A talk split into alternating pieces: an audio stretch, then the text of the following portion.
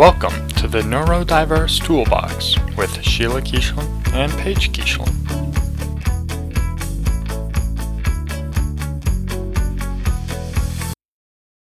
Good afternoon, Paige. Yellow. So, today we're going to talk about who's on your team. So, we will discuss in this episode what do we mean by who's on your team? Um, why or who should be on that team, outcomes of who you choose to be on your team, and strategies to make sure that you're letting in the right people to your team. So, Paige, what do you mean when we say who's on your team? I mean, um, who's on your team?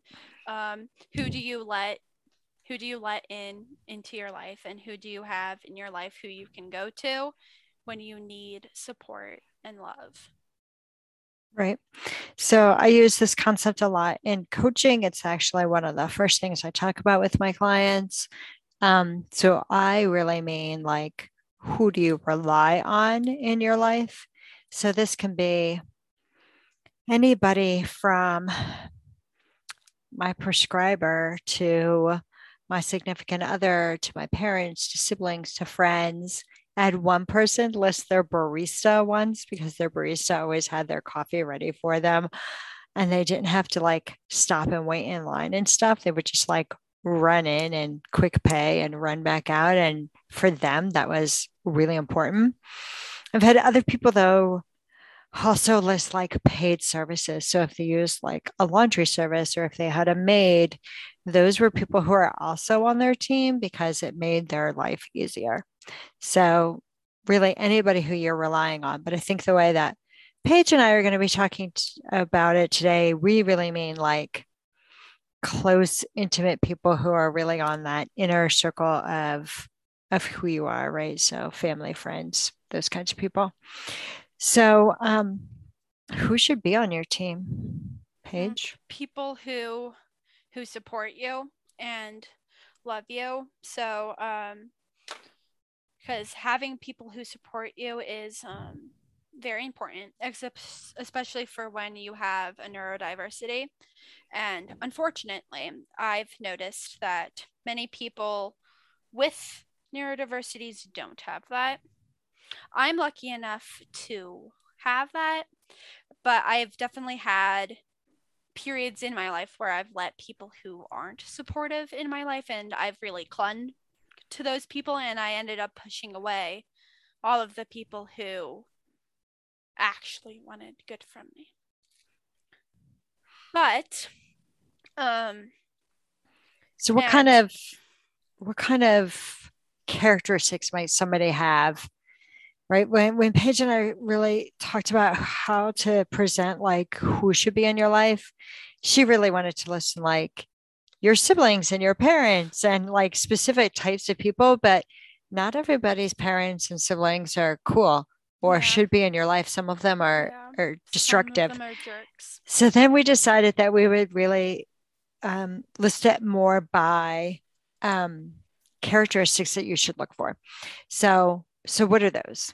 So, those are um, well, characteristics of people. The right people are people who make your life easier, people who support you, people who will keep you accountable, people who will be honest with you, even if it hurts, um, because they mean it in a loving way if they're being like facetious and mean about it then that's wrong. You should you should not have that person on your team.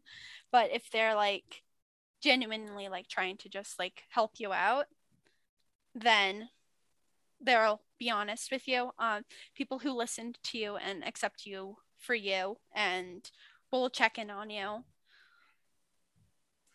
We also talked about like people who challenge you to grow. Mm-hmm people who are your cheerleaders and who encourage you or give you opportunities to to grow um, and then you know just from like the coaching perspective um, it's really important to have these people and hopefully they're your parents, but it's really important to have these people because the ADHD brain, as far as executive function skills are concerned, is considered to be about 30% behind.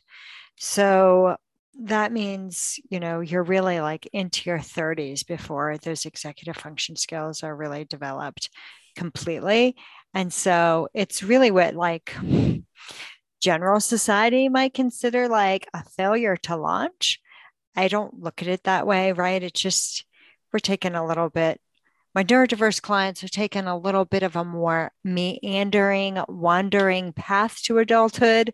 Um, and so it's really important that those people have all those things that Paige and I just talked about, right? Acceptance and love and encouragement and cheerleaders and to be challenged. Um, yeah, all that stuff's really important.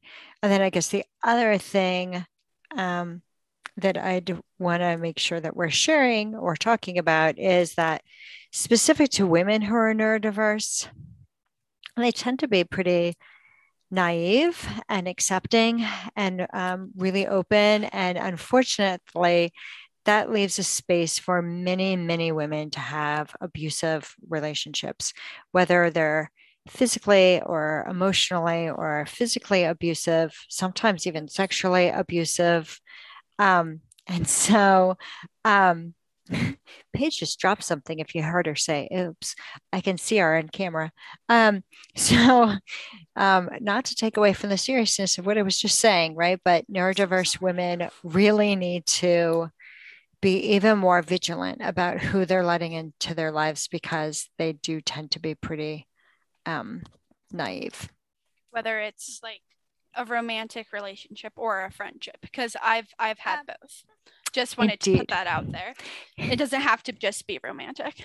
Indeed, you have, right? I mean, I don't know I how much yeah. you want to share, but um, you definitely Friend, had a friend having, who was pretty. Having correct friends is also very important. Um, yeah. If so, they bully you, they're not good friends. Just putting it out there. Yeah, no, right? Definitely not. Um, you've definitely had friends who were very controlling and only wanted you to be their friend and uh, we're not we're not good. And then you've definitely had at least one really bad romantic relationship. So um so what are those outcomes from having the wrong support so having wrong support, um, they can derail your mental health. Um, they can um, manipulate you, manipulation, um, or be controlling. I had an ex, the same ex that I've talked about because it was only the one, but he would think that I wasn't taking my mental health seriously. So he would be like, You need to go do this. You need to go do that. You need to do this. Even though he like wasn't listening to me and I was trying to explain stuff to him, but he just like wouldn't listen and he just derailed my mental health even further. Like, um, well, but, not attending to his own, I would add. Well, not, yeah, that's true. he also wasn't attending to his own more serious issues, which he should have been in. If I brought up anything that I was concerned about, he would just get mad. So, um, they make your life harder and you feel like you're just like in this little box. Right. They of. can also stop you from any positive progress that you've been making or derail dreams that you have. Um, like you mentioned sure. earlier, they might pull you away from the people who are love, actually supportive. Yeah. Yeah. What about the right support? Right support. Um, they make your life easier. They even when you when when you fall down, you know who you can go to. Like if you fall down, you know, like oh, I can go to Kevin. Kevin has my back. Um, um, you they love you even when you can't love yourself. Someone who's the wrong person will just manipulate will just that. use you and just like won't be there for you when it's always about them and they won't love you but they expect them to, you to love them but someone who is a good person will love you always even if you're in a bad place. Um, good people will listen to the right support will listen to you and help you move forward. And like I said before, they'll be honest with you, even if it hurts and you don't want to hear it. They'll still be honest because they care about you and want you to be successful. Great. Um, what are some ways to make sure you're letting the right people into your life?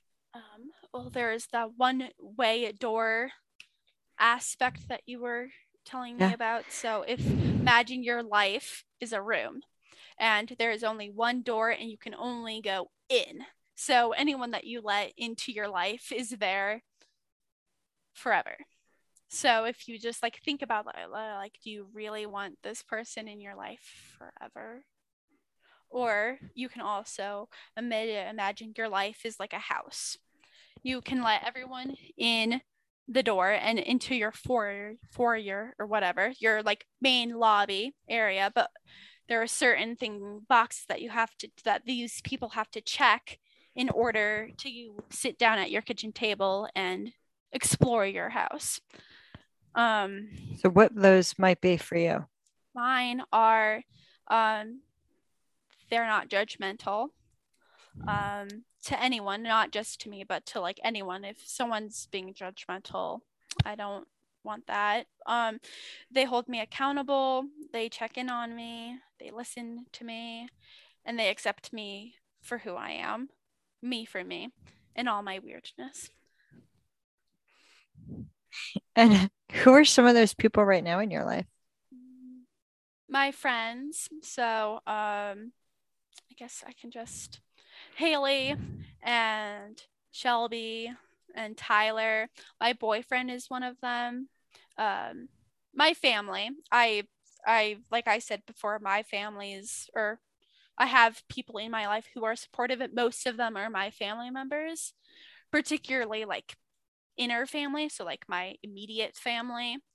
Um cool. some ex some extended family too. But I mean like we don't really see our extended family very often. But, but they're far away. They're they're if they were closer, I'm sure they would be there too. I mean, like they they aren't like terrible. I'm not saying that, but yeah. um, it's they're kind of hard to go to someone if when they're across the country or the world or the world yeah um let's see here um those were it for me but um right? I had some others. So i think it's really important that people trust their intuition. I think sometimes for people who are neurodiverse it's really hard for them to to do that. I've noticed that people who um, are on the spectrum or have asperger's um, or people that have specifically like inattentive ADHD have a lot of trouble um, paying attention to their intuition because it's something you feel in your body and they live very in their head.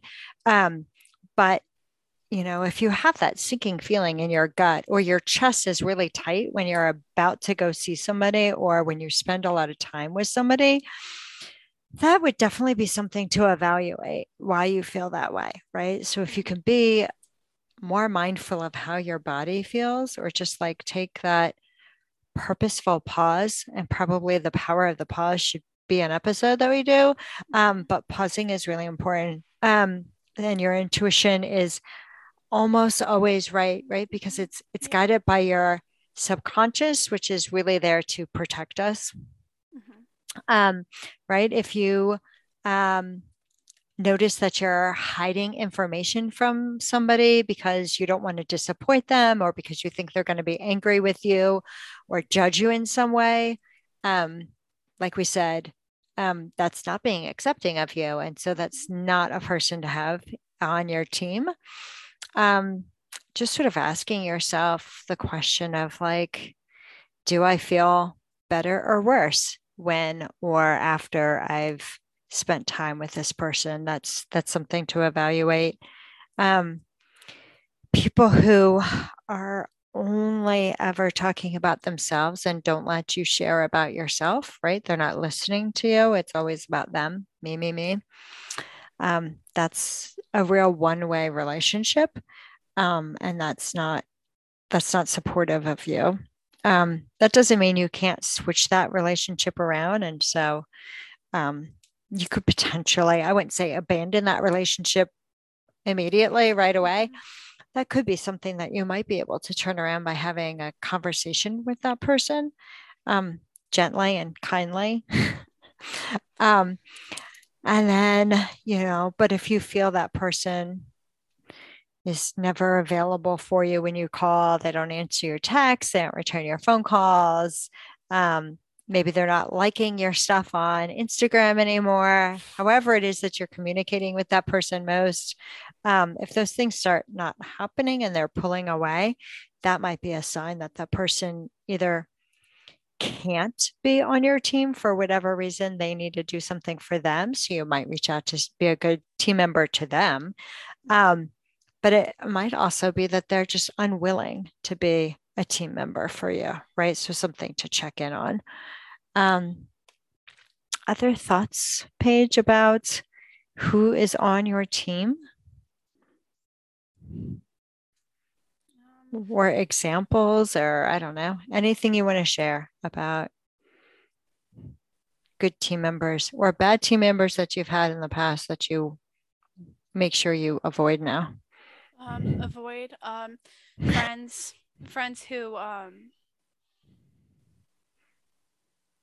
friends who like don't want or friends or like significant other people who who pull you who like don't want you talking so like i had a friend who got mad at me whenever i talked to another person another living soul so i couldn't even talk to my sister without this person being mad at me. It was ridiculous. She was she was uh, controlling but um or like people who i mean like they weren't like controlling but we were also like there were also things going on like in their heads that I think probably contributed to this a little. Um, but it was more of like a frenemy situation than a friendship. We would like get along half of the time and then fight the other half of the time. And it was kind of just like a mess. It so was, drama. I'm hearing avoid drama. Anybody yeah, that has avoid, too much drama. Avoid drama at all costs.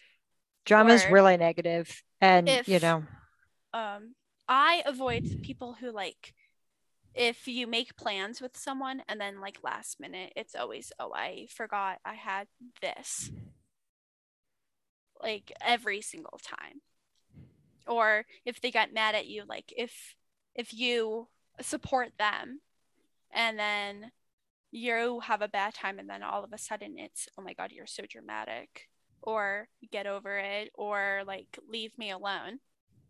Like i'm putting in the effort even if i'm having a bad a bad time i'm still supporting you but they don't support you because they're in a bad like in a bad space or whatever which i mean like don't neglect your like mental health to help someone else but um like if you're in a bad place then go help yourself first but don't just like completely shove them away because you're in a bad space or and they shouldn't be doing that to you either but don't neglect your health to help someone else. There's definitely a way to say like i care about you but i need to go take care of this for me and and, and i'll, I'll check back, back, in.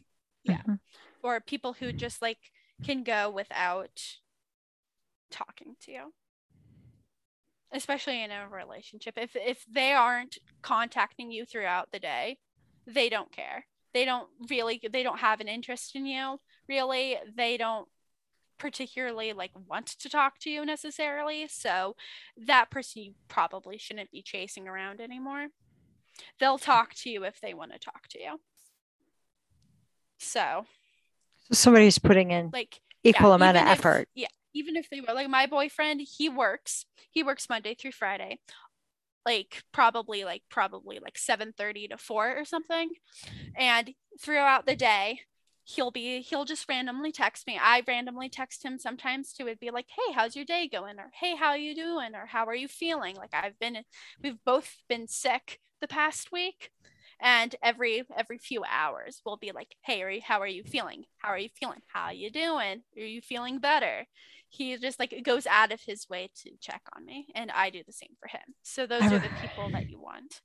I would also uh, put a disclaimer in there that you guys are in the fairly new stage. new stage and Yeah. very excited about like- the relationship right? So Yeah. so i would say like you know i've my relationship is a lot older. Um Yeah. right? I've known my husband for 30 years so you still check on each other? We- you have those little bracelets? We do check on each other. We do wear bond bracelets so if you don't know what those are like you just tap on them when you're thinking about somebody. But i would say like during the weekday there are days where i'm i kind of stack my week so i'm busier on mondays and tuesdays um, with clients. So um, there are definitely like long stretches of those days that we're not communicating but like i would say if you've gone 24 to 36 hours and you haven't heard from a significant other Mhm. um that's there's a red flag. Yeah. But then also i realize now that i've said that but you also shouldn't be like they also shouldn't be like texting Clingy. your throat down about it like they shouldn't just be like harassing you all day mm-hmm. long. Like yeah we we both work so we aren't texting each other like all the time but we put in an effort to just be like a quick like hi even if we're both busy because like i'm busy at work too but i still Very. make sure to like let him know like hey i'm here. I'm thinking about you. I like you um without saying those exact words don't text those those words yeah no don't text those words if you're like that but just like just like i guess like a checking in but don't be like down their throat harassing them because that's annoying Uh, yeah, absolutely. Yeah. Um, I guess the other thing that we didn't really mention was um, like we mentioned the whole idea of like helping to keep somebody accountable Mhm. And that that's a good person to have on your team. But there's a real difference between helping um, keep somebody accountable and nagging, right? In yeah general, that's true people you with shouldn't do that in Um, general, people with ADHD do not like to be told what to do, and No. you're constantly telling them what to do. No. Um, will make them dig in their heels and do the opposite, even if it's the opposite of what they really want, right? So, you might do a like. What a lot of my clients will do is they'll reach out to a family member or a friend or somebody on their team and say, "Hey, in 30 minutes, can you text me to make sure that I've already done X, whatever that the action is that they need to take. Um, or they might do even a more gentle um, thing like, in order to keep myself accountable for an exercise routine that I came up for with for myself and I want to do, but I still need accountability for, I have it written on a calendar. And that calendar sits on the refrigerator in the middle of the house that everybody can see. That's enough accountability for me because I know that if my husband sees it and it isn't checked off for that day, he'll say, Hey, are you feeling okay? Did you hurt yourself? Is there a reason why you didn't work out this morning? Right. And that's that's enough accountability for me. It's not always for everybody, right? So there's like definitely different levels of accountability, but Mhm. harassing your loved one or somebody who's nagging you is Yeah, not not cool. kosher. um that's what i do i'll tell like a specific like a few weeks ago i wanted to clean out my closet and my room desperately needed to be decluttered and i did not want to do it so um I can like he- attest. Like he usually does on my days off my boyfriend will ask me what i have planned for today so whether he does this because he knows that i have accountability issues or he's just trying to be polite i don't know what it is i will tell him everything that i have planned for that that day because I know later on in the day he will ask me, "Oh, how is this going?" And I have like a fear of like disappointing him or making it seem like I lied to him, so I'll end up doing it. So, and then I'll be able to tell him like, "Yeah, it's going well. Thanks for asking." External accountability Yeah. really works for a lot of people. or at work i'll like like on sundays it's my job at the end of the day to order supplies and i usually forget so then i'll be i'll tell everybody like, hey, remind me to do this. And they'll either remind me or I'll remember myself because I've literally told like 20 people, hey, remind me to do this. And then it gets done. And then I'll, or I'll just like order in bulk. I order like a ridiculous amount of stuff. And then Tyler gets upset with me because we have 25 boxes of bags and have no room for them. But we are now prepared in case there's a bag shortage again. We'll have bags. So hoarding is good. Hoarding is not good. Ignore that. That was not that was not advice from us at all in any way. Hoarding is bad. Um awesome. Any other thoughts before we close out, Paige? No. Thank you for listening. If you wanted to coach with me, see my information at bigbangcoaching.net. If you are interested in emailing us, you can reach us at the ndtoolbox at gmail.com. And if you wanted to see our website, please go to the neurodiverse toolbox.podbean.com. Thank you.